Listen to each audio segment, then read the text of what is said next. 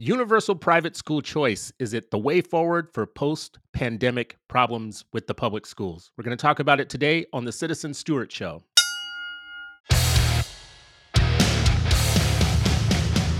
Welcome to the Citizen Stewart Show, a podcast about education in America, where we dive deep into the top headlines and add new perspectives about our schools and our democracy.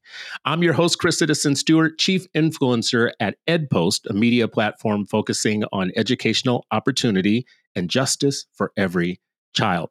Get ready for part two of our interview series on school choice. My guest today is Josh Cowen. He's a professor of education policy. He's also the founding director and co director of the Education Policy Innovation Collaborative, EPIC epic. From 2016 to 2014, he was in that role. His current research focuses on teacher quality, student and teacher mobility, and the state and local education program evaluations. That's a lot to get through. You do a lot, and we have done three or four shows on school choice. All from the pro school choice side of things. And we want to mix it up a little bit. You know, we want this audience to have heard multiple perspectives. So, Josh, welcome. Thanks for having me. I'm appreciating you being here. So, eight states, including Arizona, Florida, Indiana, and West Virginia, have approved universal school choice laws since 2021. There's a lot of talk about school choice there being a wave and it's sweeping the country and, and particularly in red states and red state governments, like you have to introduce this bill to get universal school choice in your state. It's pitched as being an opportunity for parents to have power. It's pitched as an opportunity for students to have options uh, especially when they're trapped in failing schools. And it's pitched as just your right to have the money, your money, follow your child to wherever they can best get an education. So, what's wrong with that, Josh? Well, a couple things. So, when we're talking about school choice, I think it's important to remember that there are already a number of different elements to it. We can unpack each of those if you want. But in general, we have interdistrict or within district open enrollment. So parents uh, can go to public schools in their district or across districts, regardless of where they live. That that's one policy in place. Charter schools, of course, which are growing every year, have, have been in place since the mid 90s. Magnet schools and so on and so forth as well that are part of this. The big difference between those programs and what we're talking about today and what we're talking about over the last year have been the effort to use tax dollars to fund private schools. So each of those other three options, choice within the public sector, and there are strengths and limitations to each of those. But the big separation between the last 12 months or so of, of policy making and there are other precedents for it, but but just that last 12 months or so of real rush in those red states that you described in the open, it's using tax dollars to fund private education. And that's really the big difference here. And just to sort of think about it from the outset, anytime you're going to create a new policy, right, it's really two important questions. One is, how's it going to work? Does it work? And the other is, is it the right thing to do? And by both of those measures, these school voucher schemes, this taxpayer dollars for private education, the answer is no. Do they work? It's really difficult going over the last decade or so to find research, at least in the education policy community, that has shown as negative a set of impacts on kids' learning as those for kids who switch from public schools to private schools using vouchers. we can unpack that if you'd like. But the uh, the effects of doing that are devastating for kids, and there's some reasons for that. Most most of those boil down to the fact that most of the high quality kind of elite private schools that we think of uh, when we think of private education, they're not the ones taking vouchers. Uh, they make a lot of rules for who can take those and who can't. The ones that really rush to, to come into these programs are the kind of financially distressed schools, schools that are pop up, kind of running in to get taxpayer dollars. And that's why we see negative impacts. And the other piece is of course, the more important one from the standpoint of just, I think, moral public policy is, is, is this the right thing to do? Well, the Supreme Court has said in, in, I think it's four different rulings, related rulings dating back to 2002, that vouchers are constitutional. But just because we can do something doesn't mean we should, right? And what these programs do is they subsidize discrimination across a variety of levels. Today's sort of hot topic is discrimination against LGBTQ kids. We've seen substantial investigative reporting showing how voucher schools avoid oversight and set up barriers to LGBTQ kids. But it's not just on that. There's a, an article last year, with the Heritage Foundation, arguing that vouchers are the way to go if we want to avoid quote unquote woke education. We know what that means. And then there's substantial history of voucher schools, both now and in the, the last 20 years of their smaller operation, barriers against students with disabilities. So on those sort of three metrics, the whole point of these things is to allow choice for some people and and prevent choice from others. And, and, what I like to say is, when it comes to vouchers in particular, it's it's actually the school's choice, not school choice. They can decide who to take and who not to. And so this idea that is universal is it really only applies to a subset of kids, those who can get in and stay in. So I like that you make the distinction between public school choice, which we could just put to the side for now, because when people talk about choice, I actually didn't used to make a distinction between the two, but I think I now have to make a distinction between the two because I think they're two different animals there's public school choice and there's private school choice. And those are two different discussions in my mind. And the the research is very clear that there's difference in them too. I mean just the effectiveness of these programs is i mean i've said before i've said again like if you were making an evidence case for school choice you would focus on charter schools not not vouchers. But but i agree we can set that aside. Well and you know i think school choice pu- public school choice is the inclination of the public system that it has to constantly reinvent and do better and not get comfortable with failure. And all the way since the 1970s, maybe a, little bit before, that is actually what has been happening with public school choice. That's you know how we got magnets. It's how we got open schools. It's how we got interdistrict choice schools. It's how we got open enrollment. You know, lots of things still within the same same system. But let's come to private school choice. So, Josh, you say that kids, when they leave public schools and go to private schools with a voucher, that they do worse. So, what's the the evidence of that? What is our indication that they're doing worse? Most of the time, I think um, folks in the political world um, and even some of the policy world don't want to talk about the research side of things. If they do, they use it to sort of make talking points. In the voucher case, all of the pro voucher research that's out there, in one way or another, was created in part to serve as evidence for either litigation, in particular for the 2002 Supreme Court case that blessed these things, or for state level policy. And all of that positive evidence came about 20 years ago at this point on small targeted private programs, either privately funded in the case of the New York City, Dayton, and Washington, D.C. program, which 20 years on was published in 2002. 20 years on remains the best evidence for vouchers out there.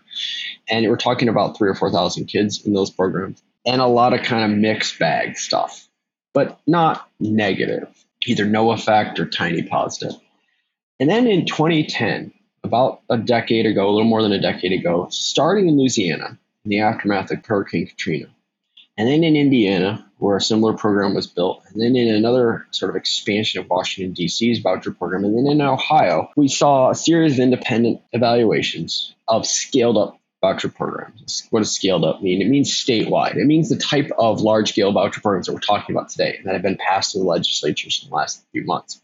Those more recent, larger statewide programs have shown some of the largest negative test score impacts that we've ever seen in education research. It's, it's to, to, kind of benchmark these, you have to go to the test score drops induced by COVID more recently, or another good metric, or not good metric, but a similar size metric is actually what, what Hurricane Katrina itself did to test scores in Louisiana. Really big drops in academic outcomes for those kids who transferred. And that's the key distinction is that all of that evidence is in the most recent research on vouchers and in the largest voucher programs. So, sort of to sum that up, tiny pilot sized programs set up specifically to, to be demonstrations of evidence for litigation, in the Supreme Court case, Zelman v. Simmons Harris in particular, or for legislation in the late 90s in Milwaukee and Cleveland, those did show some positive impacts on those small demonstration programs. But the scaled up statewide programs that are in existence today and that are the models for what we're talking about today over the last few months have really shown devastating outcomes. And the reason for that isn't just the size, but it's what comes with the size. And that's that there just aren't enough high quality providers out there to take all of these children. And not for lack of trying, by the way, a lot of pop up schools come when these voucher programs come to come to town, and they often have very short short lives. So in Wisconsin, for example, forty percent of voucher receiving schools have closed since Wisconsin's program has been in place, and that's been over twenty five years. Forty percent. That's a very high failure rate, and that's that's really what it comes down to is that there's just it's really hard to educate kids. It turns out, and for all the criticism that we level at public schools,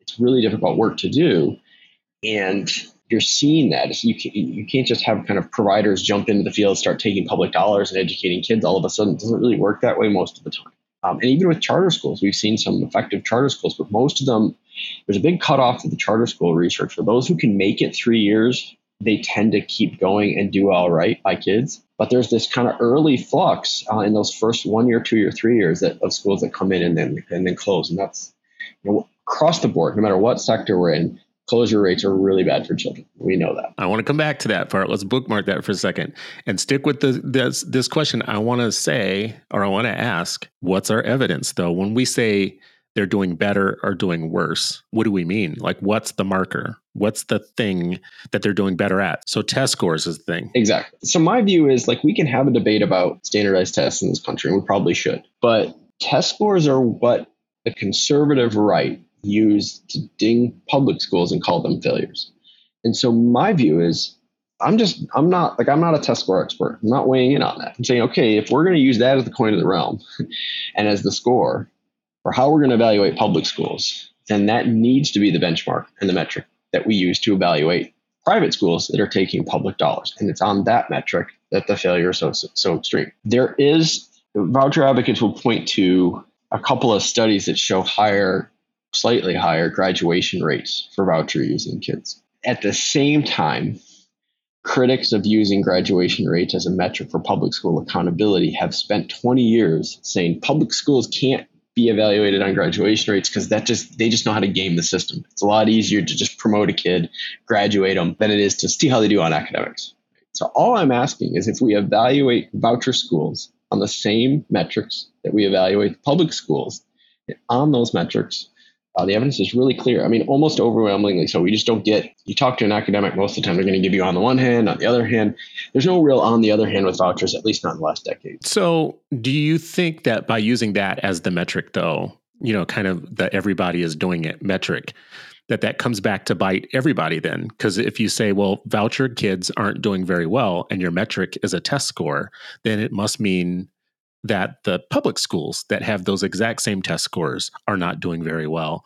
And if the answer is to stop vouchers or to close them down in some way, then doesn't that just come back to bite you on the other side? If you're using that metric to make an argument, it's going to be kind of like a boomerang, right? Now, these negative impacts of vouchers are for kids who transfer from public to private. That's it's actually, I want to get to this because the vast majority of voucher users are already in private school before the taxpayers picked up the dime. But for those who do transfer, and we need to really understand how the program works, and this is the case, a public sector research question too, you need to have a, a, a before and after so on the before and after, what I'm saying is the kids who were in public and who moved to private. So we know what they were doing on the test score in public and we know what they were doing on the test score in private. And it's that's how we can gauge the, the size of the drop. And it's the size of that drop that's really I mean it's again it's it's pretty close to unprecedented. We there's a lot of conversation right now about the impacts of teacher evaluation programs over the last um, in the last year. Uh, a really important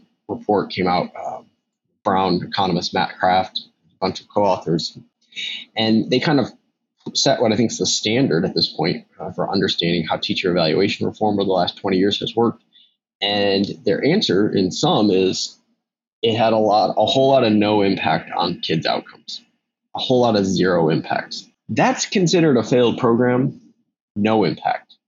How much more of a failure then is actually hurting kids. You just don't you don't see that very often in education. Do we have studies that show so first of all, the studies that I looked at that a lot of this rest on, a lot of it is the low income kids transferring.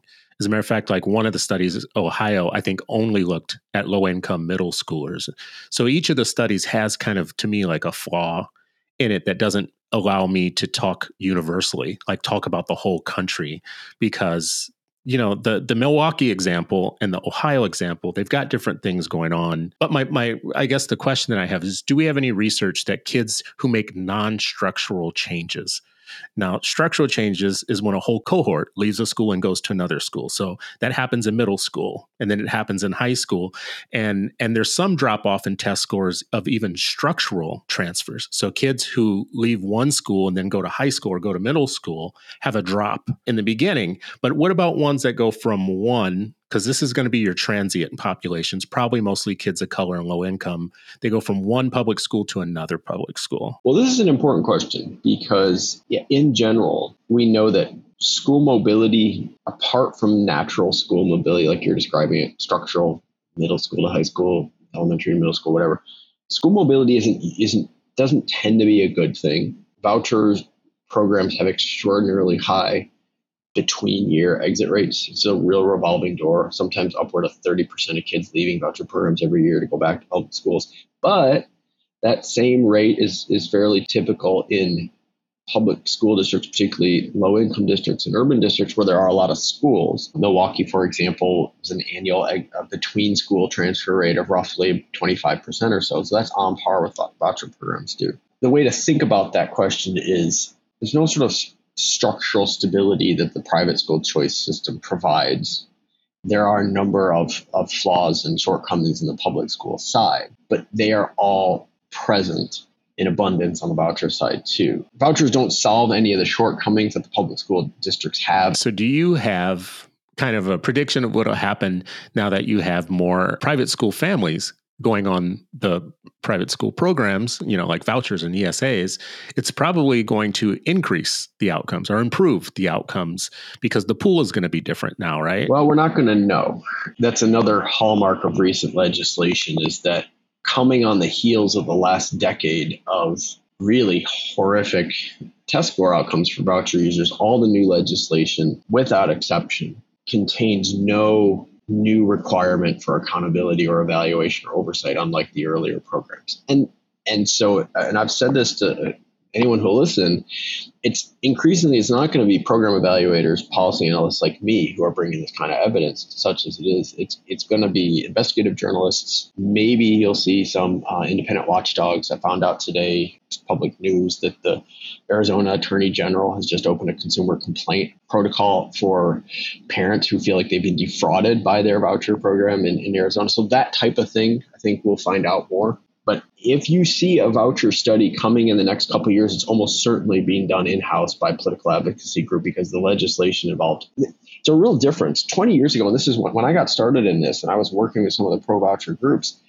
they were rushing to provide new studies, reports, evaluations. Because if you know these guys, they love to go running around and saying, scoreboard, winner, you know, and talk about these mm-hmm. things. They love mm-hmm. to point to it. If they thought that new research would promote the cause even further, particularly in purple states like Pennsylvania or Michigan, they, it would have been trivial to add new accountability requirements or new new evaluations to the legislation they've pushed through, and all of them, without exception, don't have that, and the, the, that's the tell. They don't want these things investigated. They don't want these things evaluated because they they see the same data I do. At the end of the day, they all know this, and uh, so we, we aren't going to know is the is the is the answer. Uh, not at least not on on performance monitoring. We'll know other things like discrimination reports and things like that. We're not going to know about outcomes. Yeah, I think I saw something a table of school choice studies, and it was like seventy three different school choice studies, um, and the majority of them were all positive on like five factors. And I'm not going to remember what the five factors were, but they were non test score advantages that you have even one including like you know we had robert enlow on and he mentioned that private school kids are more tolerant. They they have some form of tolerance test and um and vouchers create more tolerance. I think the newest one that i saw or not long ago was the marriage one. Uh, your marriages work out better if you're a voucher person. Yes. Um, why is that not good? Why are you so down on marriage man? Well a couple of things. I think we get pretty dangerous when we start making arguments for uh, using public policy to induce kind of what's identified as kind of certain types of moral behavior um, on the Christian right, number one. But more importantly, I mean, it can go a couple of different directions here. One of the talking points that that the kind of more research learned school voucher groups will use, including in that uh, backed ed choice document you're talking about, is we, we got to use randomized control trials to study voucher outcomes. And the reason they say that is because if they take out the devastating twice as large as COVID test score drops from the Louisiana voucher randomized experiment. On balance, those randomized experiments look okay for vouchers, in particular the one that was published 20 years ago in New York, Dayton, and Washington, D.C. Again, the goalposts always shift. So none of the studies you just mentioned on characters is the kind of summary word they use. None of those are randomized control trials. Most of those are based on surveys. How do you know about families that have stayed married? It's not because of school data. It's because they asked them. So just from a research quality standpoint, I mean, some of this is just you know, sort of silly. But the other piece is like, you know, at the end of the day, some of this does become normative. I reject the idea that we know great things happen for people who stay married, but I reject the idea that a failed marriage or uh, an out of wedlock child is the other measure they use, single moms. I reject the idea that divorcees, single moms, and uh, and drug users are inherently immoral people. Those three are the, the metrics they use to say that vouchers promote character. Promotes marital stability, fewer single moms, and fewer addicted people. I mean, if we're going to start talking about using social interventions to affect those things, there's a whole volume of public health programs that can do that. That's you know, so I, I don't really know what to make of that other than to say it's goalpost shifting. I also think it's you know the, the purpose behind those kind of ed choice studies that they're all funded by very conservative organizations. No, only one actually. One positive voucher study on academic outcomes exists in the entirety of the literature that was not funded by a pro voucher organization. And that's 1998's paper from Milwaukee by an economist named Cecilia Rouse, who's just moved from White House uh, economic advisors to, to chair Brookings. But apart from that, all of this evidence comes from sort of pro voucher advocacy organizations. That doesn't mean none of it's valid, but it does mean you have to take it with a grain of salt. I don't think that a researcher would think that, though. I think you have to take it with a statistical fine tooth comb and comb through them and find out where their methodology is shoddy or broken down. But the idea that because they're funded, this is what I, you know, and listen, I am an educational homeless person right now when it comes to all this stuff now. I'm watching, you know, the, the African proverb of when the elephants fight, it's the grass that gets hurt. Yeah. That's the way I feel right now. That's because the elephants are fighting the left and the right, the unions and the billionaires yeah. um, are fighting each other in some sort of crazy war. I'm definitely leaning more to towards one side of that, and I'm more sympathetic, I think, to one side of that. But I mean, a lot of the research there's it's hard to find clean research that isn't either from the unions or from from the like pro advocacy groups. Where's the like? I just want a guy who's an economist and has no dog in the race, has no dog in the fight, just to look at all the evidence and go, all right, uh, net net, this is what this is what the answer is. Well, I will tell you. I mean, the Louisiana negative results are in one of the top economics journals in the country, and, and, generally speaking, economists as a discipline have have favored these type of market approaches. The University of Arkansas is also the, the publisher of one of those negative Louisiana voucher papers. I don't think this is about putting the finger on the scale methodologically, although the New York City voucher experiment that's so favorably cited and is a key cornerstone of that ed choice document has been debunked, debunked by, by a number of scholars. It, it really comes down to and this is kind of a very nerdy segue, but, it, but a 30 second version of this, because this does touch on the other things like discrimination and, and um, school participation in these programs. It's not really the statistical analysis that's the problem. It's what it's what lays behind it. It's what what we call in social science the data generating process. It's the process of recruiting schools into this. So for example, the conservative Bradley Foundation out of Milwaukee has been a big funder of just pulling private schools into these studies just to participate in the demonstration in period. They the federal Washington DC voucher program came online in 2005. Bradley actually put put a fair amount of money into the administrator of that program. It's called the Washington Scholarship Fund, just to pull and recruit schools into it.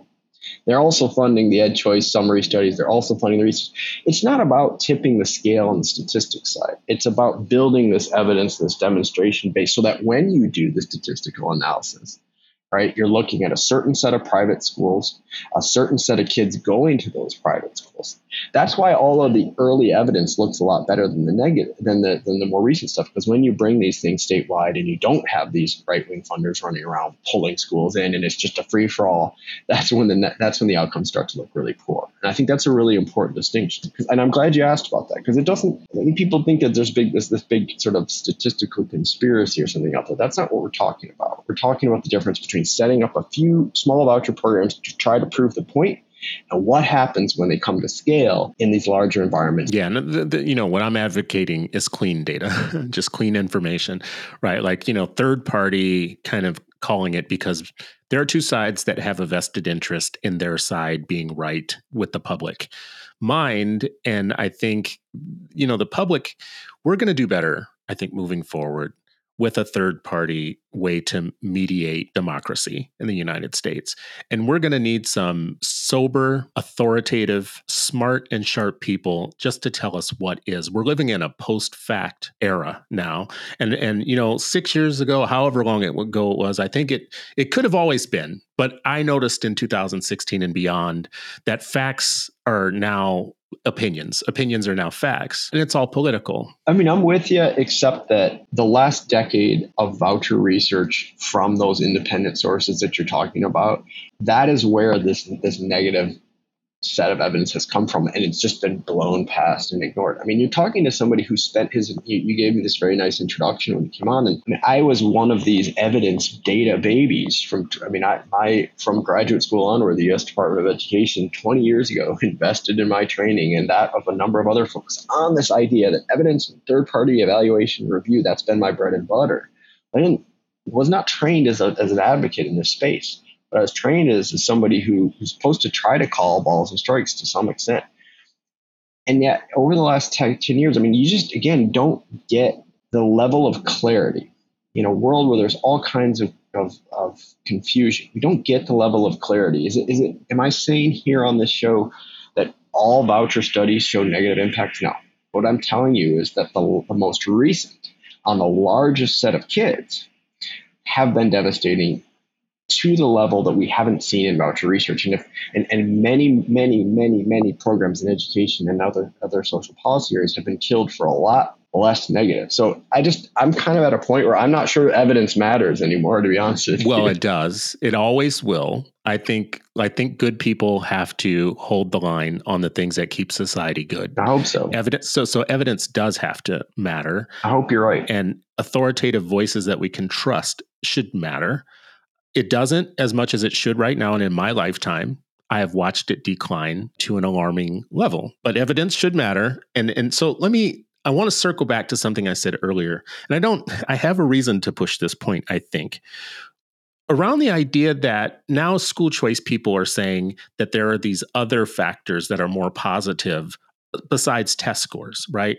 And and I, I wish I had it in front of me, but there's probably about, you know, seven to to 12 things that they have in a list that are non academic test score things that are positive for voucher kids. And, and they're all things that parents would want for their kids. So your argument is that yeah, but kids over there don't move the goalpost. The the test scores are showing that they're they're having a decline. And my thinking is both sides do this though. So like the, the public schools say, well, you can't just look at the test scores. You have to look at all these other factors. Like these, there's other stuff that like kids get hugs and you know. So this thing around the test scores being, and I'm very interested in this, by the way, the test scores meaning something, the assessments meaning something for all schools, for charter, public, district schools, magnets, you know, school choice schools, whatever you want to call them. I think you're making an argument, you're making a really interesting admission that test scores matter. What I'm saying is that on the merits of a case that's being built partly on so called public school failures as determined by test scores and on this notion that we have COVID learning loss and that that is the reason that we should have vouchers now, which are both two of the several major talking points that voucher advocates use. Failed public schools and COVID learning loss. Those are test score based arguments. I'm simply saying that if we're going to play on that field, then vouchers fail on the terms those folks have set for the debate. Mm-hmm. If we're not going to talk about test scores, then uh, let's talk about other things. So, $16 million went to school voucher receiving schools in Indiana, home to the to the third largest decline in voucher receiving tests out there. But moving from test scores, $16 million at that same time that that study was conducted went to schools that overtly rejected LGBTQ children. In Wisconsin, recent reporting just from May had some detailed explanation of how private schools, and I saw this when I was in the evaluation side of these things, how these private schools go about rejecting LGBTQ kids, students with disabilities, or, or so called disruptive children, whatever that means. What they do, because the state of Wisconsin, unlike some of the, the other schools ramming vouchers through right now, it's an older program, they still have some oversight in place on the front end, on the admission side. So they actually do check admission rates and who's getting, you know, they, they at least try to eyeball discrimination, but there's no check on the back end on expulsion. And so what they do is they admit whoever applies and then they expel them, ask them to leave, and so on and so forth. That's the way they get around, you know, discrimination, anti-discrimination rules. Uh, so I happen to think that non-discriminatory elements of a, of a public policy is a very important way to evaluate it. So we can move from test scores. Let's talk about all the closed doors to children that are promised. The most disingenuous element of the massive dishonesty that's going on in pitching these programs comes from this phrase every kid or universal or every child deserves to learn. I mean it's it's not it was it's been nonsense for 20 years since they came up with this phrase and it's nonsense now. All it means is every kid can apply, but it doesn't mean every kid can use. It doesn't mean every kid can get in. And I think it's, from my view, it's, it's akin to predatory lending. I mean, it's this idea that, you know, you, we're going to pre-approve you for this mortgage and you too can live in this beautiful gated community. The fine print is you can't get in. And that's a really important distinction here. I think, you know, someone listening to this who doesn't agree with you is going to push back on a lot of what you just said. And and this is where it's going to become the two elephant thing because what they're going to remind you of is that the majority of American public school students, majority of students go to public schools. Those public schools, the way that they are portioned out, the way that they distribute educational quality couldn't be more robustly discriminatory. Like if you wanted to make the most discrimination prone system, you would enroll kids by zip codes, by districts, gerrymander districts. That's how you would do it, just like you gerrymander you know red states and whatever so that they keep people in power. The, i think everybody is conspiring the left and the right are conspiring to have these really choice islands of privilege public schools and then these other schools that everybody left right? 120000 people leaving detroit and let's be real 120,000 white people leaving Detroit at one time. Where did they go? What did they build where they went? Who paid the taxes on the schools that they built when where they went? What happened to the schools in the city when they left? I did a tour of Detroit a few years ago and I thought I had seen the worst in New Orleans and in other places, but Detroit has some schools that were once great big schools, like great big public schools that now have graffiti on them because people left and not everybody can be mobile and not everybody can get the, the housing mortgage you know in the suburbs. And if you look at the maps it's just obvious that like the fairest way to enroll kids would be random assignment of everybody like a computer algorithm with no no no zip codes or boundaries or anything like that. That would be the fairest way and no one would go for it because the people who love the benefits of a discriminatory enrollment system across multiple districts, 14,000 districts in the United States, they wouldn't stand for it. I mean, you have whole school districts right now where they want to seed from districts because there's too many poor kids. There's too many poor black kids. So, one district, and I think this is in Louisiana. I mean, maybe you know about these districts that want to seed because they want the richer people in the district to have their own district, right? I think, you know, and I've done a little work on this myself. I think it's absolutely true that the systemic structural discrimination that has existed for decades in any social policy area, disproportionately toward people of color, disproportionately toward low income families, more recently, disproportionately to migrant families, and a number of other children. The public school system reflects all of those. Let's just call it what it is. It's like overt discrimination and outright in many cases racism. Vouchers just don't solve any of that though. I, I, I uh, so so let's stay there just for a second. Let's just stay there because yeah. this this is a point of contention and this is a real point of tension. Vouchers may not solve that but criticizing vouchers doesn't solve the system that the majority of American students are in, that is a color coded system, even if we say, let's shut down vouchers, let's not, because I'm a person right now who's saying public school choice has to be the thing that we elevate. It's got to be so good that um, that people want to stay, but it's the thing we should elevate right now. So if we shut down all these red state voucher programs right now, we still are got got this other thing to contend with, which is this very the inequality in American public schools based on the district system is something that I think is like a third rail and people don't really want to touch it, but they should. And and you're right, vouchers don't solve that. Okay, so let's just agree on that. Vouchers don't solve that. But then you still do have a bunch of kids like listen. So you wrote a piece in Time and I, sh- I was shaking my head yes to a lot of things in the in this piece that you wrote. This is what you wrote in one part. In Wisconsin, 41% of voucher schools have closed since the program's inception in 1990. Okay. And that includes the large number of pop-up schools opening just to cash in on the new voucher payout. For these pop-up schools, average survival time was just 4 years before they closed their door. Okay. Let's assume that that's true, right? And and you know, I want to make this this point here because someone listening to this is going to make this point to themselves, which is part of the reform ideology is that you always close the bottom performing schools so that only the cream rises to the top, basically. So it, you know, a lot of these schools, it's the Jack Welch thing.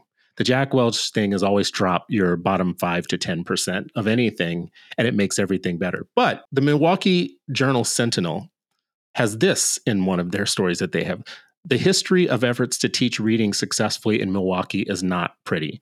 The fact is, the reading scores have been stagnant or poor for more than two decades, despite reform attempts and proclamations over the years that things were going to improve. And I think this is where people don't listen to the actual people living in the neighborhoods and in, in the schools that they've avoided, right? Middle class, college educated people who want to argue about these things almost 100% probably do not have their kids in these kind of future stealing schools. And that's the thing that it doesn't seem like anybody on any side can answer for. Right? Like, what do we do there except for arguing about these other things? At the end of the day, public policy and the budgets that go with public policy are reflections of values. Budgets are moral documents.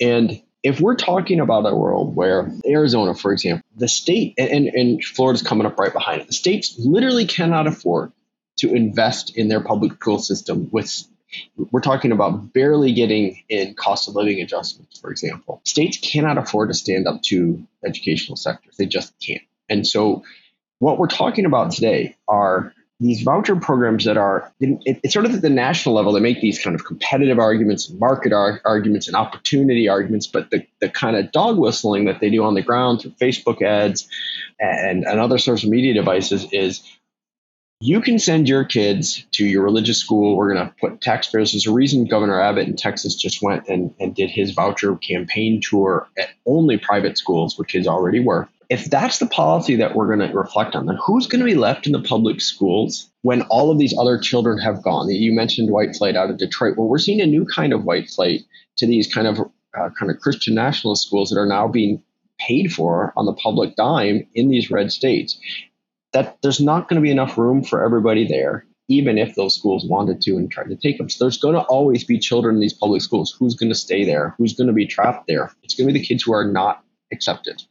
And I just that's the piece that we I, I think we always have to remember. And you know, one of the things that I that I have a lot of folks in the, who are sort of socially progressive who have come to me and said, let's let's go more into competition into this market oriented approach. And I have to admit that even on the test score issue that I brought up earlier, there is some small evidence that that you know having schools competing like in charter or voucher program do, does marginally raise test scores. But those studies and the the, um, the focus on competitive effects in those communities the only way the only places that those tend to show any payoff is when the when the competing districts are communities of color are low income communities and or in communities that stand to lose investments when they come up short. And I just decline to accept the idea that pitting vulnerable communities against each other to compete for scarce dollars is moral public policy. Mm-hmm.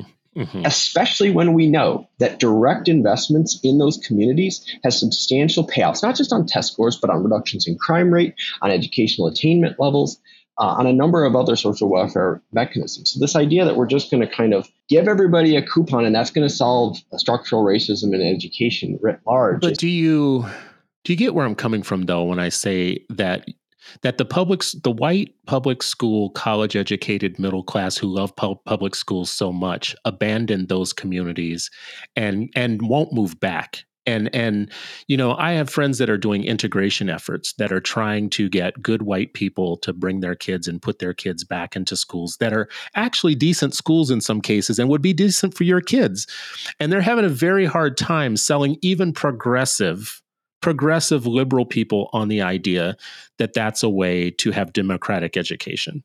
That is a way to stop the blight. If you want to invest something in public schools, invest your child in public schools, especially the ones that need you and your social capital and your other forms of capital that you have, because opportunity hoarding right now is so rampant and ridiculous.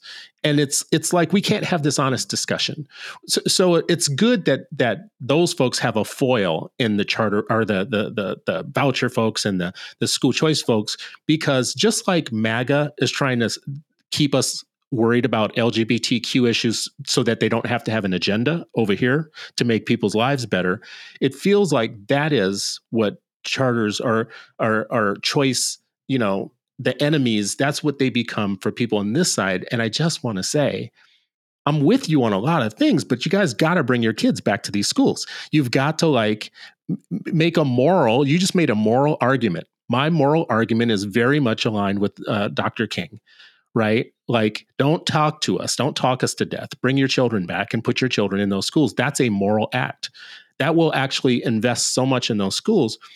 And and the second thing, and then uh, you know, I'll let you kind of chomp on that. But this thing around like scarce dollars, people talk about scarce dollars when it's an idea that they don't like. But for the ideas that they like, there's a limit, endless money, right? So I believe we could pay teachers more. I believe that we can afford to have every kid have breakfast and lunch and a counselor, by the way, maybe two counselors. And I believe we can have community schools with health services in the school. I believe that we could get every kid eyeglasses. I believe, you know, as a first world country, everything that is coming out of my mouth, I believe someone could run on this agenda that we're going to get every kid. Yeah, we're going to get every kid eyeglasses, every kid dental care. We're going to make sure that uh, they get the care that they need in the place we know they're going every day, which is school. We're going to provide more community schools, whatever. I'm for all that. But that's going to cost money. And so we can't say money is scarce on this other thing when we're pitching something over here that's very expensive. And we do want to make the argument that you can afford it. I mean, you can afford a lot of other things. You can afford Boeing you can afford to treat all our kids like they live in a first world country. That is the educational world that I would like to work toward. I think one of my deep frustrations, if you look at whether my public writing on this topic the last year is not the first time I've been critical of vouchers, but my public writing, my academic writing, whatever, it, it um, the last five years until the last, the most recent year, I was doing other things teacher quality, for example, you listed some of these things, uh, working a lot with state agencies, trying to improve educational outcomes in a lot of areas other than school choice, partly because until COVID, I mean, I think if you talk to a lot of education sort of observers, the voucher movement, I think many of us naively thought, oh, the evidence is against it. Finally, these things are going away after years and years and years of of threatening to expand. Oh, how naive were we?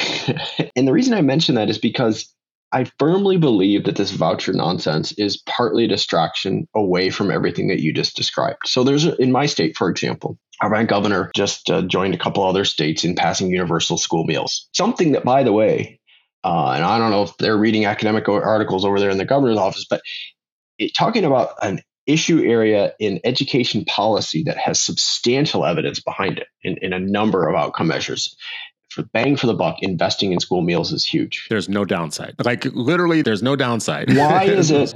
So Betsy DeVos is against it. Republicans are against it. Why are they against it? This is where I think that you know economists are useful, political scientists are useful. This is really, really need historians to weigh in on these things. And the reason is because for the last 40 or 50 years, movements affiliated with, with vouchers today, it's not just DeVos, but others, have really tried to push back on the idea of community schools and schools as centers of communities and instead reorient the focus of community around churches. And I actually work a lot with churches in my area. I know a lot of churches that are really, really in favor of school meals because in their view, that's that's the Christ-like view of the world. I was about to say, Josh Cowen, you better not mess with the religious people on my show, man. No, no, no, but no, but I think but there's a lot of I think religious folks who would who would firmly be in favor of this. But just from a political standpoint, this is why the I mean, who would be opposed to universal meals for kids? It turns out a number of folks, and they're the same folks who are trying to move public dollars out of public schools in general. And I don't think that there's anything.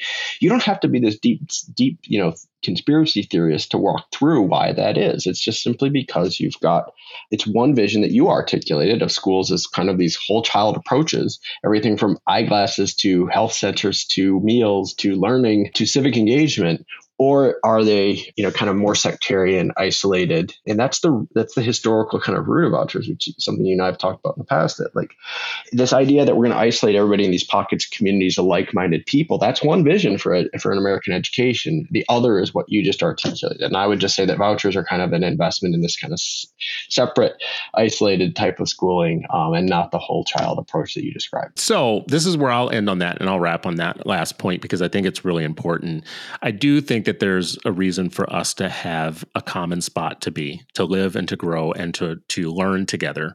I, I see that more now than I've ever seen it in my life as a as a goal like as a cardinal north star right because i'm seeing what happens when what happens when democratic structures fray and start splintering, it goes bad for us, right? And and when we can't trust our courts and we can't trust our government, we can't. Th- that's nihilism. That creates a sense of just like there's nowhere good we're going to go with that. So I'm more than ever um, down with the the common the commons, like having common places that we need to be. I just want to say though, if we do believe that, the, the reason why vouchers can be attractive to some families so much is because they are in the left behind schools, meaning they have already been abandoned by the good progressive white people, right? They've already been abandoned. So someone comes along and says, I'm going to give you a ticket to get out of this blight that you're in, this school that no one would want to put a white baby in, right? We're going to give you a ticket out of that. Now, that person could be full of all kinds of bad motives, but that person is still coming to you, offering you something you didn't have, you know, five minutes before that. I'm not down with the, you know, wealthy people getting like first in line and jumping on on the public dole getting the new version of educational welfare. I'm not down with that, right? Because that's like reverse welfare. That's like, you know, subsidizing the rich to do something that they would do anyways. But I do have a lot of sympathy as somebody with my oldest kid that was living in in that ecosystem of left behind schools and knowing that my bosses and the people that I worked for who were all really good liberal people that their kids were never going to have to like make the choices that we had to make sure does seem attractive. Sure does feel attractive for somebody to say, I'm going to give you a way out. Academics like multi-syllabic words. There's a word called positionality, and, and it simply means that you have to be aware of the position that you're coming from when you're when you're making a point. I, it's listen, it's everything that you just said. It's it's uh, who am I to disagree with, right? Like I, all I can tell you is that as a policy analyst, um, who's sort of been both in some of these schools that uh, take vouchers and as somebody who's looked at the data and as somebody who's talked to policymakers across the states you know that's that's those are the tools that I have. Those are that's my you know what I have to to come to this to, to this conversation with, and and I just view vouchers on the evidence and then from a normative standpoint as as distractions from the ideas and the ideals that you're describing. The evidence just shows that they're not working. And then here's the here's the thing I'll just end with. All of us are wrong some of the time, right? we're, we're. We're, we're fallible human beings. And I, for something like this, given the stakes, I would rather be wrong opposing a policy that's had uh, devastating outcomes for test scores, that, that is built on the backs of discriminating against vulnerable children, and staying and making the case for investing in the communities that we have and the school system we have and improving those despite their dreadful history in many, many, many places. You know, at the end of the day, you have to kind of make that decision sometimes. It's not always about kind of, uh, I, I have deep distrust for, for somebody from an ideological perspective who's pitching a so, so simple sounding a solution. I think it's very attractive to think that we can sort of solve racism and decades of neglect and poverty by just giving everybody a coupon and saying, go have at it on the open market. I think that's why vouchers in particular are sort of a seductive, not just to the people you're describing who have been victims of that neglect and, and who have been vulnerable, but also to people who don't really want to think too hard about it. They don't want to think about issues like structural racism. They don't want to think about a historical mm-hmm. neglect. They don't want to think about the problem of class and income in our in our country. And the voucher idea gives them a nice, easy way to kind of just uh, say, you know what, everybody's free to make their own choices, and and I don't have to think about it. And that's to me, I think, a deceptively easy solution to a really, really difficult common problem. Well, you've been a very good sport. I'm so happy that you came on today. I find the fact that we should have these conversations more. And I think that they should be had with what I said earlier people who are actually living in the data. There should be some empirical truths in the world. We need kind of sober, authoritative, democracy minded people to do their job like to let us civically engage in in a in a world of ideas but let's have some truth. And i appreciate that with you. You and i probably wouldn't be sitting here having this conversation uh, a year and a half ago right? Just be very honest with you. You and i wouldn't have been sitting here having this conversation but i think it's so important now. I think it's like literally so important for us to to have honest conversation so thank you so much for coming on today. I'm happy to chat with you. Let's stay in touch so, for the, you guys listening, we do love when you guys give us voicemails and send us emails that tell us how you experienced the show, what you thought about the show. And there are two ways for you to be able to register your voice with us. One is to leave us a voicemail at 321 213 9171. Again, that's 321 213 9171. The other way is to send us an email at citizenstewartshow at thebranchmedia.org. The Citizen Stewart Show is a production of the Branch Media Podcast Network. I'm Chris, Citizen Stewart. You can follow me at Citizen Stewart. You can follow Ravi at Ravi M. Gupta. You can follow all of the Branches podcast at The Branch Media on YouTube, Twitter, Instagram, and TikTok. And check out our website at thebranchmedia.org. If you like what you hear, please leave us a review, give us a five star rating, and subscribe to the show so you can join us every Tuesday for more of The Citizen Stewart Show.